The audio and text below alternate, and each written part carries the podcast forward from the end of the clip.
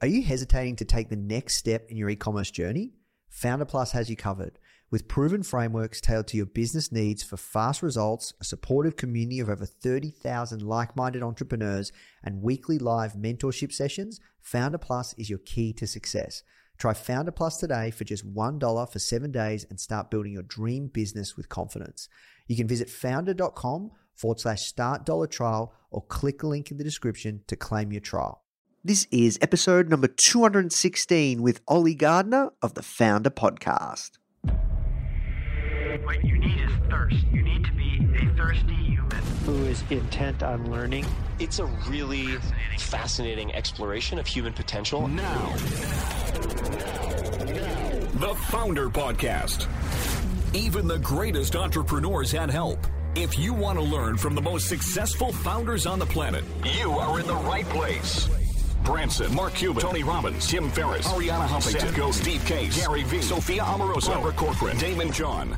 Learn from the greatest minds in business today with interviews hosted by Nathan Chan. This is not your average entrepreneur podcast. The Foundr Podcast.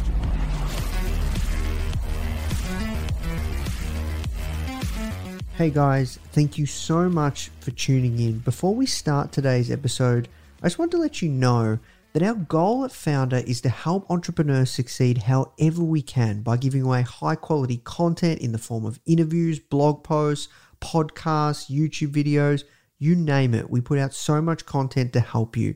And another interesting project that we're working on right now is partnering with world class founders like Daymond John, Alexa Von Tobel, Greta Van Riel, and so many more to teach crucial skills like negotiation, finance, e commerce, and so much more. So, if you'd like to get access to these free trainings with founders like this, which is 100% free, just go to foundr.com forward slash free. Okay, so now let's talk about today's episode.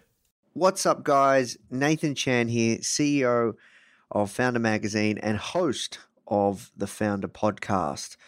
Hope you're all having a great day. I just want to say thanks so much for taking the time to share your earbuds with me.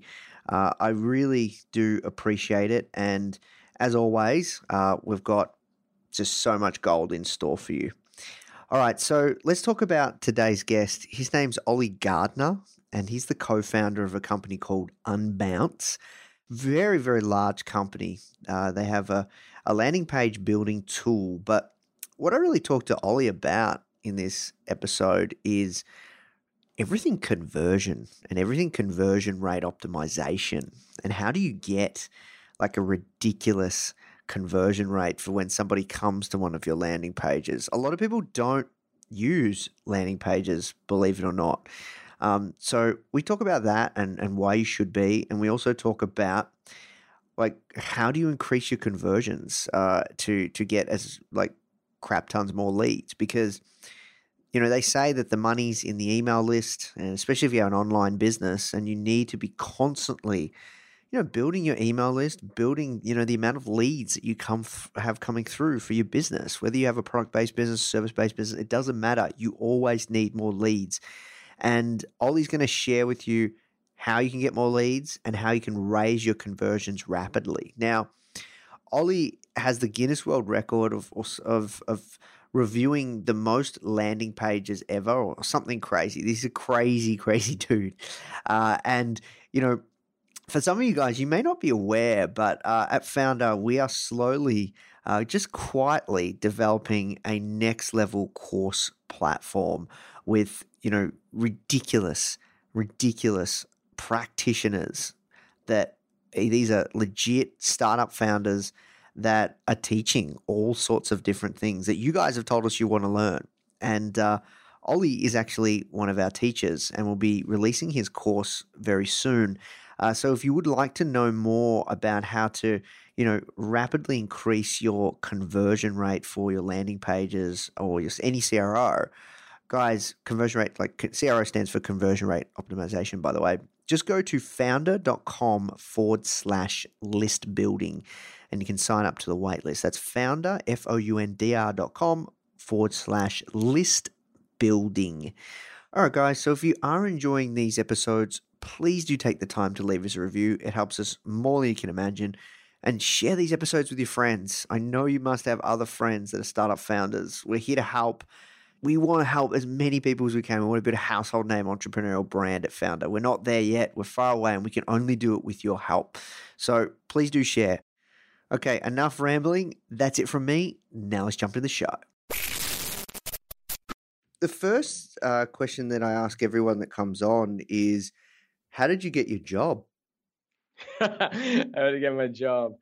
Uh, many weird ways I've got jobs in the past, but this one, um, we have six co-founders, and we've worked with each other in many different companies, other startups, little ventures, uh, on and off for like about the decade prior to Unbounce, and then Rick, our CEO, he had to, and we just finished. Me and Rick, we were just down in Costa Rica prior to that, working for a really really uh, sketchy online casino.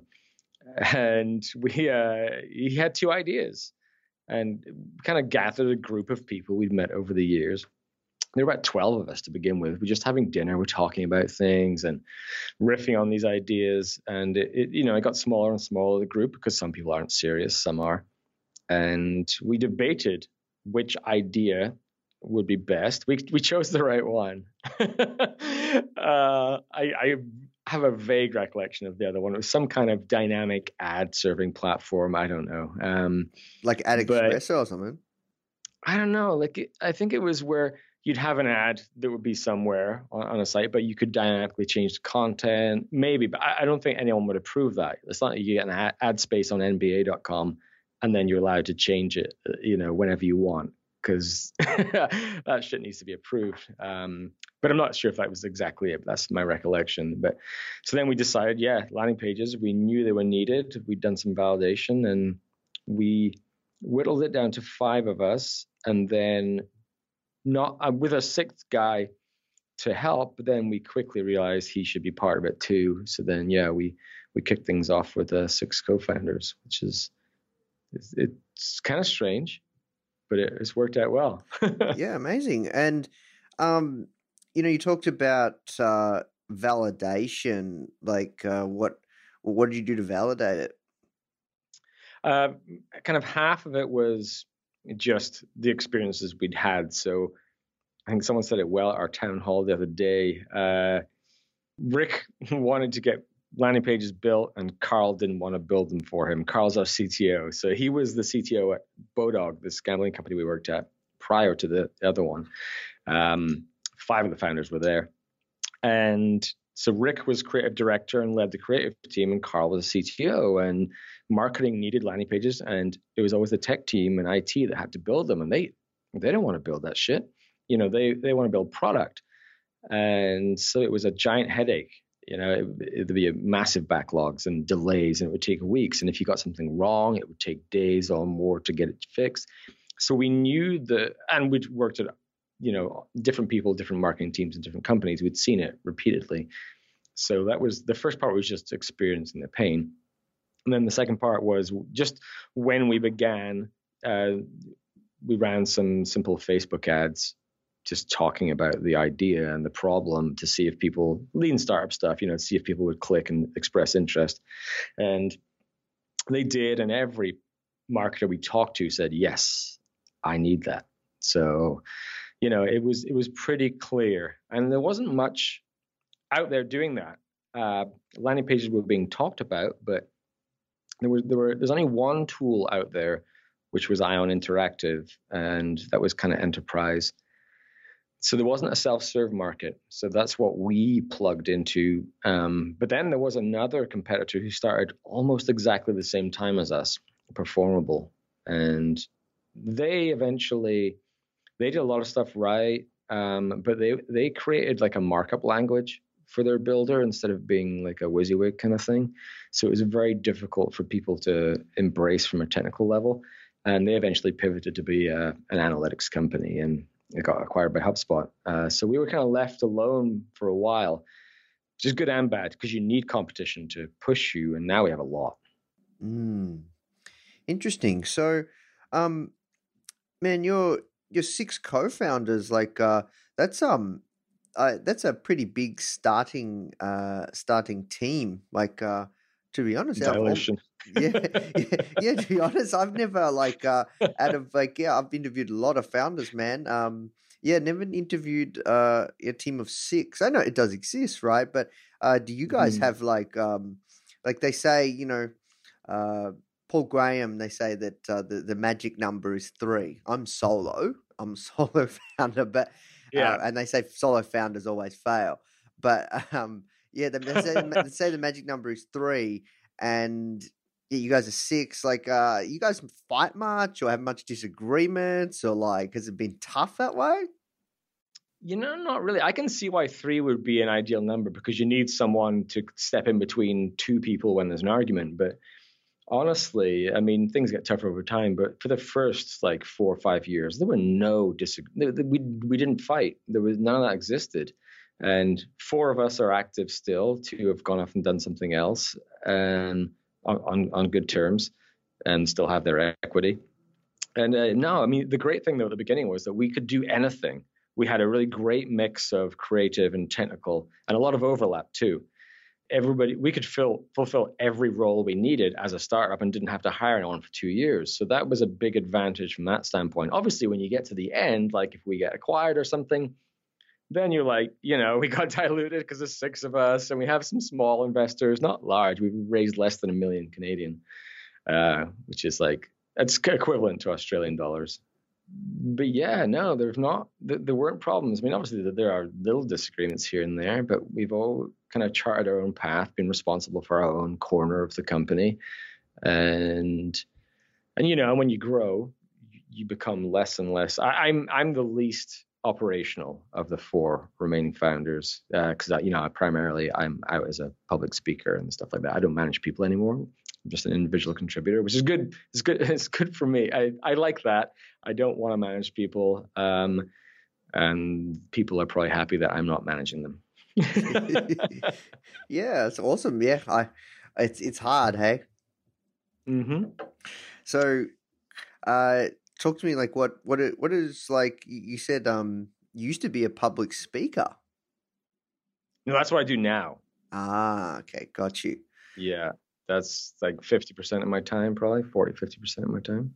got you. But you're predominantly like a, a UX, like your background's UX, UI, design, like um, that's your background, right? Yeah, kind of all over the place. I started as a coder, like way back uh, in like '97 in London. I was working in the financial district as a C programmer, um, and then because I accidentally stumbled into that through bad decision making when I did it in my university days.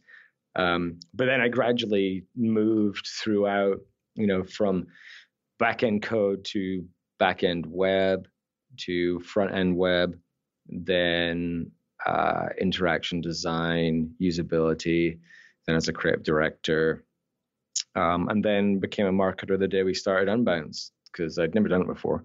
Uh, but I think the usability portion was a perfect lead into optimization, right? Because it's that's that's what it is. It just wasn't called optimization then, like conversion optimization. So, and I'm very opinionated, so I think that also lent its lent it, it to you know me playing that role as a marketer. So yeah, that's kind of how that began. And I'm glad I did the technical part at the beginning. It didn't make much sense at the time. I was kind of meandering around, but I'm so grateful for that now because I think the future of marketing, well, the future of marketers is technical marketers because they can build shit themselves. They don't have to rely on other people. Like my coding is good enough to get stuff done. It's not good enough to have a coder look at it and not laugh. But but you know, if you're just trying to prove a concept or you build a little tool for marketers or something, you know, that that's all you need to kind of get some momentum. Yeah, that's cool. So, um, man, I can hear a little bit of an accent. uh, where, where, where, where do you where are you picking up the signals from? What's the scent trail taking you to? Um, is it is it uh, Irish or Scottish? Scottish, yeah. Yeah, there you go. Uh, good, good, nice one. Um, I was actually born in the north of England. Uh, I'm a Geordie, Newcastle, but I moved to Scotland when I was ten, yes. and so I then thing is because I acquired a Scottish accent, Yes. I was then able to lose it. So now I'm kind of a mutt. Like I'm, I have this Scottish Canadian weird kind of thing going on. Um, I remember like one of my favorite uh, moments, which is absurd because I didn't like it at the time. When I moved to Scotland, I'm 10 and I show up at the primary school first day, and it's in our little village. We were in this tiny village called Gauldry. It's like 800 people, and there were like, hardly anyone in the school. And we go out to the playground at you know playtime, and this kid walks up to me and says, uh, "You the new English boy?" Uh, and I said, "Aye," because I said "I," which is good because we say that in, in, in north of England. So at least I had that, in, in you know, that worked with the Scottish kind of thing. And I said I, and he grabbed my hair, uh, grabbed me by the hair, smashed my head off uh, a brick wall, and said, "Welcome to Scotland." which I love now, but at the time I'm like, that's a bit harsh. It's weird. I had wow. such a, I knew I was so naive. When I was a kid, but I was so naive. I had this weird. when I was a kid, I thought two things. I thought France was this just this big beach where people lived on tents in tents. Uh, I, so I thought that's what would happen if you go to France. And then I thought when I got to Scotland that they, for some reason, wouldn't know they'd be terrible at football, like soccer. Uh, so I wasn't any good, but so I I show up and this kid we we start talking. He's like, uh, "Did you play uh, football?" And I'm like, "Yeah." He's like, "Where'd you play?" And I'm like, "Center forward, striker," just making shit up. And he's like, "All right." So we go down to the local shop, and he and the shop owner ran the school team, and he said, "We got a new player," and so they put me up front playing these games, and I was fucking terrible. Like I scored one goal accidentally with my knee, and it was offside. and then they kicked me off the team. It was Oh wow, Wasn't man. wasn't the smoothest introduction to Scottish culture, yeah, there you go. That would have been rough. but fun. Yeah. Awesome. So, um, like coming back, like, uh, you started Unbounce, uh, it was about eight years ago. Yeah, 2009, August 14th. Awesome. And, um, how, like, how, how, did, how did you guys get traction? So you said you validated it. What happened next? You said you were kind of the marketer. Um, what happened next? Uh, so we, you know, we started building the product, and uh, so I, I started a blog. I put a website up in the first few days, then I started a blog about seven days in. So I was blogging like seven months before the product was launched, so that we could build some traction. And back then, like we were some of the first, one of the among the first companies doing content marketing back then. So it was easier to stand out from that perspective and I just I just went crazy on on content creation, and so that and then you know I, I wrote an ebook so that we could do some lead gen, so that by the time six seven months rolled around, we'd have a list. It wasn't huge, it was like twelve hundred people, but at least we'd have someone to contact and say, hey, we've launched this thing, you know, that I've been talking about, blah blah blah, and uh, we I think there were two kind of really good things that pushed us forward at the beginning the, on the technical and the content side. So on a technical side, we integrated with MailChimp.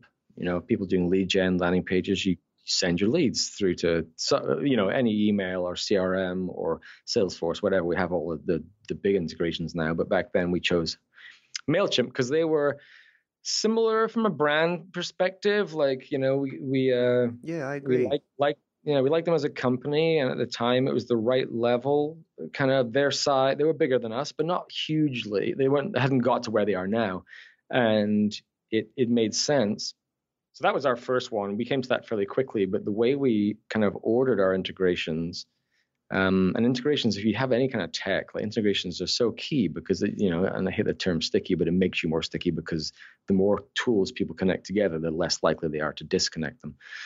And so what we did was we put this we did this had this brainstorm we filled a wall full of stickies of all of the tech companies out there that we could possibly integrate with from tiny to massive and we'd we researched using Alexa and compete.com like back then. And we, based on traffic, them to us, we gave them an X. So Salesforce was like 400 times us in terms of traffic. MailChimp was 3X. Uh, this other company might be 0.5X. So we'd have this landscape of how big they were compared to us. And we ignored the top and the very bottom because the, the ones at the top, obviously you're like, oh, we want to like partner with them, but they don't give a fuck right? They're they're, they're not going to put the effort into co-market with you because they got better things to do. Um, and also they have a massive list and you have a tiny list. So we chose ones that were some a little smaller, but mainly just a little bit bigger than us. And that really that really helped from the co-marketing standpoint. There may have been other tools that would have been more useful to potential customers, but you have to weigh that up, like because co-marketing at the time was really important in terms of getting new audiences. And then, so that was on that side. But then on the content side, so I was, I mean, I've written 300 plus blog posts about landing pages, which oh, is, wow. Yeah. And that was, I stopped writing about it like two and a half years ago. But, um, which is kind of absurd. But, but it really, it, I mean, you can look at Google Trends uh, for the term landing page, landing pages, and it's basically when I started writing, 2009. It's just like and it's uh, but then I because we're new, I had to do a lot of guest blogging to get onto into bigger communities. So I jumped on the Moz community because it was so epic back then, and they and they had the YOUmoz model, so you could anyone could blog on YOUmoz, and if it got picked up, it was people liked it, they moved it to the main blog, and then it goes crazy because it was so big. So I wrote an initial post there, the 12-step landing page rehab program uh, which was a fun kind of post. It, it, had like a not an infographic, but a diagrammatic kind of element to it as well, and it did really well. So Rand asked me to come back. He said, "Are you going to write again?" I said, "Yeah, and this time it's going to be epic." Because actually, this something that I found personally successful is telling people what I'm going to do, like like putting that peer pressure purposefully on myself because when you say you're going to do something, if you don't, you feel like an idiot. So I find that is good at generating the right kind of pressure. So I wrote this 15,000 word, 15 million pixel infographic blog post and called the Noob Guide to Online Marketing, which was a self-referential guide to how to become a marketer, like basically zero to hero, because I hadn't done it before. So I was kind of telling my own journey in written and visual form. Um, and I think that's why, and it smashed every record on Moz for three years. And in terms of likes, comments, shares, everything, like it was shared, oh, I don't know, an absurd amount of times, maybe a million, like in terms of total views, absurd. And like downloads of ebooks for and like because I did it in PDF format as well. It was and it's been translated into about 12 languages. I'd get we get photos of people because it was a six foot poster if you printed it out. Yeah, wow. And people people would have it on their walls and send photos in, and it was it was amazing. But it it took a long time. It took me, you know, on and off, probably two or three months, like doing it a, a portion of, you know, my time. Uh, and Rand, when I submitted, he's like, dude. What are you doing? Why would you give that to us? you should put on but, you should put on Unbounce. Well, that's what he he was saying. Are you sure? And I was like, yeah, because your community is massive and ours is just beginning. If I put it on our blog, no one will see it by comparison. So you know. And then two years later, I said, hey, can I repost it on ours? He's like, of course you can. Um, I always like to ask if I've done a guest post, and so I did. I put it on ours, and you know, we get we got some traffic from that. So that was that was a huge awareness piece. So th- those two things, the technical product side, and then on the content side. That's kind of really what gave us our first launched kind of break. Yeah, got you. And fast forward to now, like, uh, like, are you able to share around traction and like how big you guys are? Because, um, like, you guys are, you know, one of the biggest landing page builders in in the space, and and you've really carved out a really distinct offering as well. Yeah, we're uh, like we're about 170 people, mostly like almost everybody's in Vancouver, Canada, and we have a small team in Berlin. Yeah, wow. They may, they mainly do kind of customer support, some local marketing and sales, um, so that we can you know, be in that time zone for support and you know extend our time zone reach for support and things like that. Um, we're around, mm, I'm forgetting numbers. We're around 20 million annual revenue, um, somewhere around there. But uh, yeah, it's been a it's been a pretty crazy journey. Now now we're in the the part of like okay, now we're in actually a, a mature company. Yeah, you don't get to say startup anymore. You say startup for years, and then you're like, come on. That's ridiculous. Yeah, I remember we got we um we won a startup award uh twice. Mm. Like two years back to back in Vancouver, and people were so pissed off the second year. Oh, They're really? like, yeah, they're like, come on, these guys again. And we're like, we were still a startup, but, but like, I understood their, their reaction. You're like, you, you win once, go away. Like, yeah, yeah. Wow. So, man, that's interesting. You guys don't consider yourself a startup. Like, you still have that culture and feel, though. In the in, in oh yeah, for sure. Um, and I don't know what other people think. You know, you could ask uh, 160 people here, and you'd get 100. And, well, you get 80 different answers. Some would say yes, some would say no. so, in some respects, we are, but I think we have. Once you get to a certain point, you have to not look at yourself that way. You have to start looking at um, operating in a different way, thinking in a different way, because uh, at a certain point, you're not, you know, you have like a big growth period and then you know things calm down a little bit and then you have to work on like how do we get our you know called the second camel hump? How do we work on getting to that and how do we become a, a very secure safe uh, safe kind of business where we our employees love coming to work and you know because there's a as an entrepreneur there's a mix of crazy and calm and i like chaos personally but that's not for everyone. You know some people like structure and security and so you have to cater to the two different kinds of people when you have a team that size because not everybody wants to be in the i don't know the more risky side of things. You have to kind of you have to work with people in different ways and consider them in different in different ways Mm, yeah, no, I agree. So, you know, fast forward uh, to now, we recently uh, shot a course with you around Mhm. uh, basically CRO. Um, yeah and uh, really, really excited. As, as I said offline, um, I, I I'm just so excited because uh, yeah, we shot it. We we've got a backlog of, of all these courses. We're launching twelve this year, and and I just can't wait to go through yours to myself and, and get our team to go through it because we're we're massive on on CRO and and and and just just increasing our conversions. So Mhm. man, I'm really excited to go through it and, and also share it with our community. I know so many of you guys that are listening right now, you're going to love it. It's, it, yeah, because Oli's an absolute beast. But um, I want to talk some technical stuff around Yep. conversion, landing pages, design.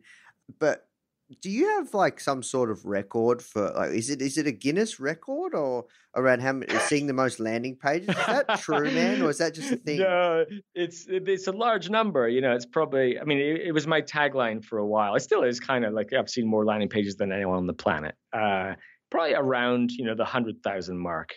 But you know, a lot of that was early on. But what I did was because I was writing a lot of landing page critique posts because they uh, people loved them. Uh, they were great for uh, inbound, like for search. They were excellent because people want to be inspired, so they look for landing page examples. So I wrote a lot about that, a lot of critique and suggestion about how to make them better and that kind of thing. And it was and it was very opinionated and sometimes funny kind of stuff. And I think that led to some of you know people wanted me to speak later on. But so to do that though, because the hardest part about anything like that is gathering the examples.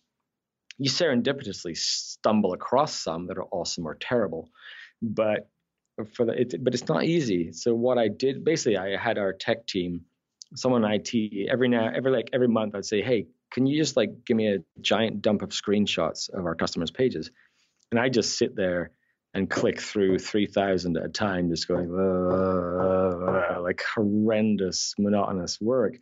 But it's what I needed to do to gather the content. Um, so that's that's kind of how I initially I came up. I, I saw that huge number of pages, and now it's you know it's a combo of research and just uh, stumbling across things. But yeah, no, no official records. I remember, I think I told, I think I told uh, Nate this in in New York. Um, that I was one of my first gigs. It was in Berlin, and the guy introing me said, "So this guy claims to have seen the most landing pages of anyone on the planet." I'm like, "Okay, you got that right." And and then he goes, but I'm not sure. I've seen quite a lot myself. I'm like, way to discredit me right before I hit the stage, you asshole. yeah, that's a good way to set the scene, hey? but yeah, no, I've, I've, I've literally no idea whether it's the case or not. But I'd be very surprised if anyone's gone through that same experience.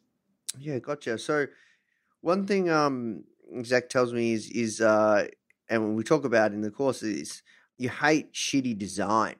Tell us about Mhm. like that and and and and why why do you like because you know we have found like we're very very big on design and we test um so many different pages and Mhm. and we find that like for our brand the better design always out converts like simple landing pages like super minimal always for some reason the shorter form ones seem to convert better uh, and also when we make them awesome design um, like just really really solid design. But yeah i'd love to hear your thoughts. Why? Like because because there are a lot of shitty design landing pages out there. Why is that important? Yeah, and it's it's it's like I, one of the first things I said in my very first talk I did like five four years ago was 98% of landing pages suck. And, and that was based on a little study I did, just based on clicking hundreds of ads and seeing what the resulting uh, experience was. Um, and, and there's so many people get it wrong, and it's good for me because if they didn't, I wouldn't have a job. But it's I, I'm just I'm a very critical person, so I, I I'm very I observe things and complain about things and try to fix things constantly. Like everything, every experience I have in the in the real world and online, I'm like I get frustrated and a little bit angry sometimes, and I want to find ways of fixing it. I love MacGyvering. I love like well, what can I what can I grab from the room right now to make this thing better. Uh, so a lot of it's born out of that, and I think for those around me, it probably comes off across as negativity sometimes, but it's not. It's frustration and it's a desire to make things better. And I I get frustrated when people make silly mistakes like sending, you know, traffic from a paid ad to your homepage. It's just a stupid thing to do. Um, and I say that not trying to sell the concept of landing pages, but just because it's a better way of doing marketing and from a, a conversion standpoint, I, I love doing the research, looking at the data, looking at recordings, doing usability tests to spot where people are going wrong, and and then try and design experiences like little micro experiences that change on-page behavior. Because when you can get some success with changing behavior, it's an amazing feeling, and you it accelerates your growth as a marketer, as an optimizer, when you can learn to do it like that and I cover a lot of that stuff in the course. Uh, but yeah, and, and I'm a design geek. You know, I spend a lot of time on my slides. I, I'm I'm a big fan. I I, I just I consider my slides very important. Some speakers don't because uh, they they're more just about themselves um, and not as visually communicative, and some just suck at it and have horrible slides but I I love to create a visual experience for people when I speak. So I spend a lot of time doing that, and because I think it's important because design it, it's really important. It matters. It changes how we feel. It you know if you go through a day and you suffer through 20 bad interactions because of poor design, that's frustrating. Conversely, if you have a whole bunch of positive experiences, either you'll not notice it because it was that good or smooth, or you'll be delighted by it. And you know it's and it's the small things. Because you have you have one thing wrong it's not usually a big deal. You have 20 things wrong on a page or eh, on a website that that is a big deal. And you know you, you talk about like short form pages and with very clean design. There you know people have said in the past yeah ugly websites convert better or no that's total horseshit if an ugly site converted a it didn't convert better than a well designed site because you don't have that all you have is your shitty version. But the reason it might convert is because when there's not an emphasis on design, there's usually an emphasis on copywriting, and copywriting is more persuasive than than anything else typically. Um, if you then took that further and combined it with excellent design, it would probably do even better. So, and it depends on what your brand is and how important visuals are. Uh, you know, if you're a high-end brand, if you're if it's fashion or something like that, you know, there's different levels of requirement and necessity from design. But at the end of the day, I mean, design is way more than just the visual. It's it's, it's the interaction, Mm, and that's how it feels. just yeah, and like you know, when I was coming, uh, we have these webinar rooms. As I was coming from the the hallway with the elevators into here, you know, we got a glass door, standard thing with a little beeper thing to scan your card.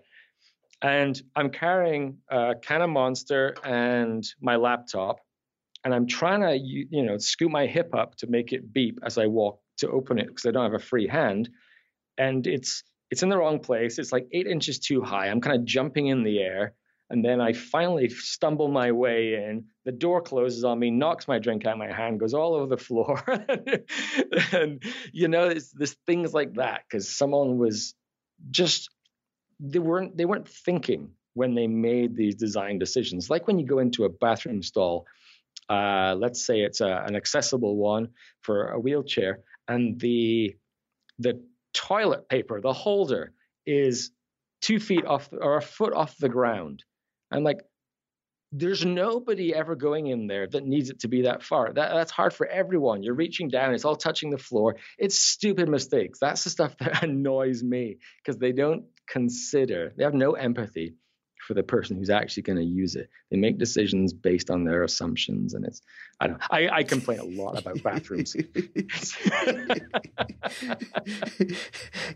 yeah. Okay. So, so basically, you know, um, I got a good story. So, and I think this is a really good one. Um, so when I first started the magazine, this is like four years ago. Um, basically, I, I got the first version knocked up by another designer, and didn't pay much because didn't have any money at the time, and, and it was just it was just a passion project, right? And uh, and then what happened was I was I, I met this other designer who was just absolutely incredible, and uh, his name was Karan, and uh, he he goes to me, you know, I I showed him what we what we created, and I said, oh look, maybe we'll work with you for the second uh, issue of the magazine, and and uh, we'll get you to do a do all the branding then, and and you know, and uh, he's like, he's like, you could, but from my experience, investing in design uh, really pays its weight in gold in terms of returns over a long period of time. And he's like, I highly recommend that um, you let me do the branding ID now, and and that's what we launch with, and that's what we start with. And um, you know, at the time, like I didn't really have the money, and it was it was a he like it was a, quite a lot more that I was going to pay compared to what I had with the first issue, but I just copped it, and it was probably one of the best decisions that I made because I believe that to be very very true. Like people can and do look at your brand or your startup or your business and a form of USP can be design. I know it's not powerful, but it definitely can be a form of USP. And if you can give people a great experience of where they get excited um, just by looking at your site and just like, wow, um, that's extremely powerful. Um, and people will judge the validity of your brand and company on your design even even if they're not thinking that like great design is expected. It's i believe it's a commodity now um that that if you if you have a startup like you know you look at all the top startups right? They all have exceptional design. It's just just it's just something that is required now. Um i'd love to hear your thoughts and take on that. Uh, you're you're 100% right, and especially when you are in a competitive landscape, because you know behavior changes because people are impatient. So, like one way people will search, they'll search for landing page software or something, and because the entire above the funnel experience now is paid ads on Google, often they go, "Oh yeah, that first one too. Yeah, that's about landing pages." They'll put their finger on the command or the control key, whatever, on the keyboard, and go click, click, click, click and just open up all the ads and maybe the first organic result in tabs. And then they'll quickly go through them, comparison shopping mode, and go like, uh, mm, that's not what I asked for. That's not what I asked for. that looks terrible. That looks amazing. You know, and they'll make these snap judgments, and design plays a big part in that. It's design and clarity. Like if you can communicate really quickly, you have a great headline that really describes you and your benefit and all that kind of stuff. That coupled with great design will win over the others because people don't spend that much time. Now they will get more considerate when they get closer to buying. Then they'll probably recheck out some of the competition, but you know, if you were the one that they paid most attention to at the beginning because of some of those aspects, you're definitely going to have an advantage.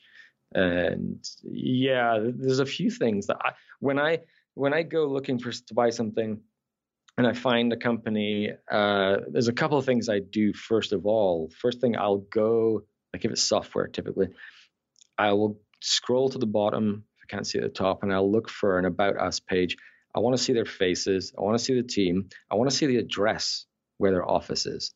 Why? Because then I, I, I just believe they're a real company. Then I want to see the people behind it. I don't want to see some shell company, some invisible. Uh, I, I, just don't trust it when I, I, can't see that human side of it, and th- that that kind of thing is important to me, and I think it's important to other people that might not go through that kind of level. But I know from listening to our customers and our customer success team that that stuff that's one of our biggest competitive advantages is our support and how amazing they are and how helpful and transparent and caring they are. So it, it's always the human side that is a big is, is really important because you may sign up for several things but you'll stay with the, the company who actually looks after you and you know um, so yeah, and then that that becomes a big part of your brand there, and that's really hard to overtake. Software can be written quickly these days. You can compete from a technical perspective in, in many ways. You know, a SaaS business, the, the business model is mature now. You can you can rock up a SaaS business pretty quickly. You know, you need a website, you need um, payment processing, you need a pricing page, a blog, a homepage, features page about us. You, there's a lot of stuff you can rock up really quickly so then the differentiator becomes experience and support and, and that kind of thing. So it, just getting a sign up isn't enough. You have to be willing to treat your customers differently from everybody else. Hmm, yeah, amazing. And can you talk to me about the clarity? Like you talked about, like clarity, clarity equation. Mm-hmm. Yeah so I part of like looking at all these bad landing pages, I was like, okay, well, let's look at some good ones.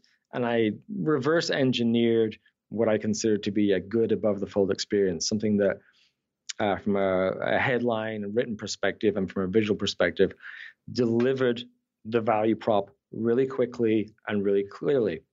And then you just wrote this equation after reverse engineering these these portions of it, and then created kind of an interactive calculator that goes with it. So there are exercises you can go through to score yourself on this seven part uh, scale as part of this equation that help you understand where you should and shouldn't be optimizing because you'll see quickly by going through these exercises, oh, I'm doing really well on this aspect.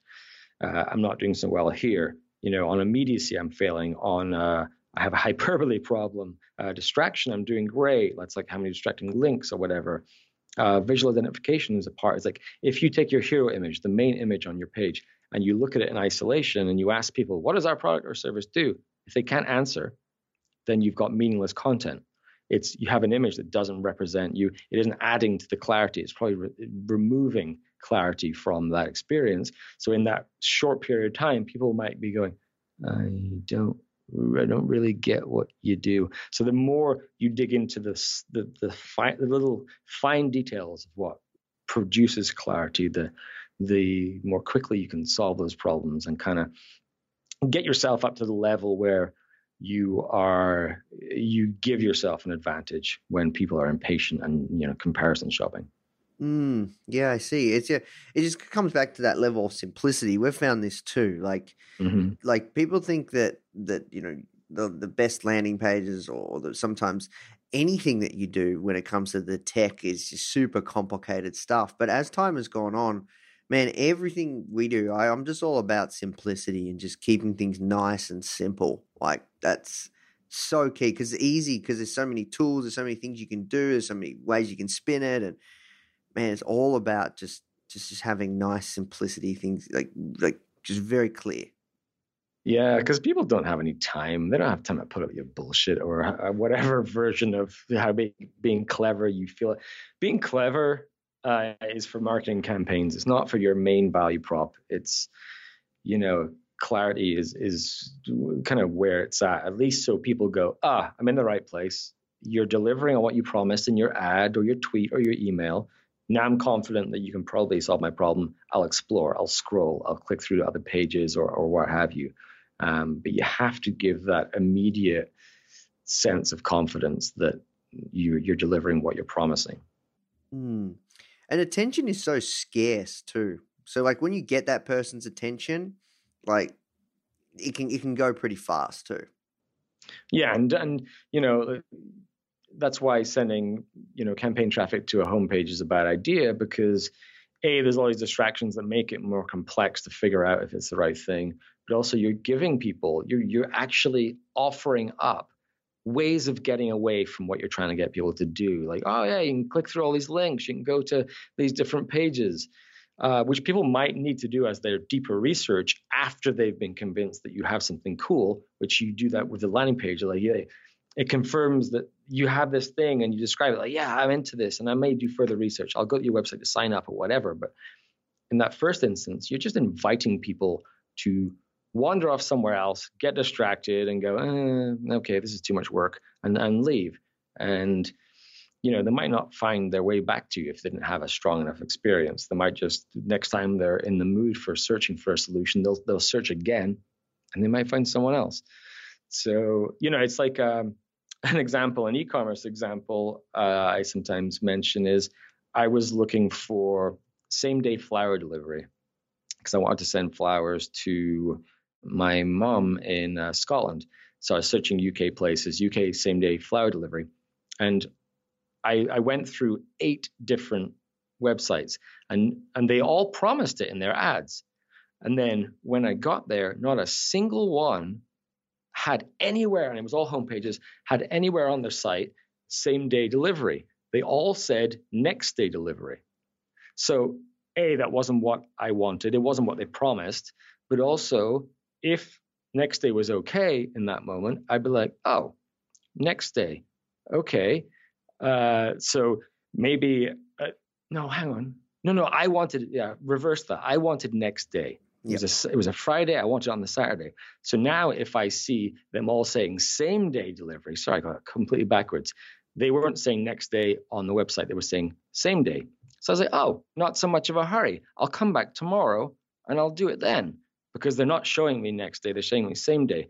Problem there is when you come back the next day, you've changed my search. Previously, I was searching for next day. Now I'm going to search for same day. And now I might find a competitor because they're bidding on different, and I'm going to see different ads. So you lost me by by not putting me in the right place, providing the right experience. So it's, you know, if you don't, because people put out just ads on anything, they'll bid on stuff, and and and you show up and they just don't have it, or it's really they have to you have to work so hard to get the thing they were actually advertising. And mm. yeah, it's just a bad experience. So if you are a physical product business right now, um, and you know you've got a catalog of products, how do you and you know the you know usually when people buy they come to your you know your site mm-hmm. and they and they kind of explore. If you were buying traffic, um, and and, and you you know you you want to increase sales and get a return, um, would you recommend to set up a landing page with a suite of products for certain categories, or, or how, how would you? Yeah, what are your thoughts there? E-commerce is different. Um, you know, for other things like SaaS or software, anything like that, landing pages are the best thing as that initial touch point. For e-commerce, a little different. If you are bidding on a product then just send them through to the product page of your website because it's an e-commerce experience that people are familiar with. You're still delivering the product you were saying you have. So that's still a good experience because people are familiar with how to shop. Um, if it's a category, you can send through the category page. That's also okay. Just don't like uh, so many times, like just go people out there, just go do it. You search for red shoes, you'll get a link that says red shoes, and it takes you to like a, a generic homepage with like shirts and and sweaters or something, or they'll take you to a page full of blue shoes. It's the, that kind of thing is wrong. But sending people to a category or specifically a product page, that's okay. If you're running a campaign though, with let's say a discount like 60% off our entire inventory for like this weekend, that needs a landing page because then you confirm, yes, this discount exists. Here's your code. Here's all this kind of stuff. Then push them through. Um, maybe with some categories of like here it is and like and then click through based on the category you want and we'll pass this this discount through that's smart marketing um, but yeah so i'm not in the business of saying that use a landing page for everything no there's for most things but not for everything and something I like as well. Uh, when you come to ecom sites, it's very common that they'll they'll show you a pop up right away with a discount. Now, pop ups are usually annoying. We we have pop ups as part of our platform now, but if done right, they're excellent. And for ecom, typically that's what happens when you show up. It'll be like, get 10% off, 15% off. It's a little too aggressive though, because I haven't looked around, I haven't done anything yet. Um, but I might be interested in it. So there was a new kind of interaction method I was proposing back in January. I was doing a lot of writing again, and that called like an idea called maybe later. So when when you show up and that discount's there, you're like, get get out of my way. I don't I'm not you know it's too much, but I am interested in the offer. So it's like instead of like the yes no, like no, the thing closes and I don't get it again yes, it's too soon for that. Having a third option, maybe later, where the pop up would close and then a sticky bar would appear that follows you around the site. It's very subtle and it just it has that offer for you for when you're ready to use it. So it's a you know ah. just changing how we use technology to help people, uh, and we can create better experiences that way when we kind of actually consider how they might best use it. Yeah, man, that sounds like a sick feature. I like it. Yeah, um, you know, it's uh, it, I whipped it up like as an exercise, this demo and this this blog post I was doing. It's you know, it needs a little bit of custom code and stuff, but I think it's a pretty cool experience. Mm, yeah, I agree. Awesome, man. Well, look, dude, we can talk all day, but we have to work towards um, wrapping up. And, and as I said, I'm really pumped about our course that uh, we've done together for Foundr and um, mm-hmm. man like zach said you guys absolutely crushed it and and i helped him work on uh, all the course outline and like i said i'm looking forward to putting our whole team through it. And um, man like i'm just curious we're just just wrapping up like what's next for you? Um, two last questions. One one mm-hmm. is what's next for you and and uh, second one is is where's the best place people can find out more about yourself and your work What's next is I'm kind of working on a really big R&D project. Uh, it's like pretty advanced content marketing because content marketing is how we got our start, uh, but everyone does it now so that it's becoming harder and harder to be effective. And we need to be able to, especially for your product, you need to be able to show your product in your content, but not do it in a salesy way. So I'm trying to build an advanced content marketing framework where it's it's designed on the aha moments of your customers. So you create experiences that will accelerate their path to those moments. So instead of just like we have a product it's using interactive content which lets people choose their own adventure walk through your content in a, in a kind of gamified or fun way but as they do that they self-identify they leave context trails which allow you to personalize the experience give them these moments, whether it's in media like video or an image, that you change in the moment to get them closer to those aha moments that you've identified by talking to your sales team. There are five main ones I'm working on for our own version of this. So that's kind of that's what I'm going to be talking about mainly when I speak this year. It's a it's a massive project, but I'm really excited about it. It's uh yeah. Yeah, amazing, man. Awesome.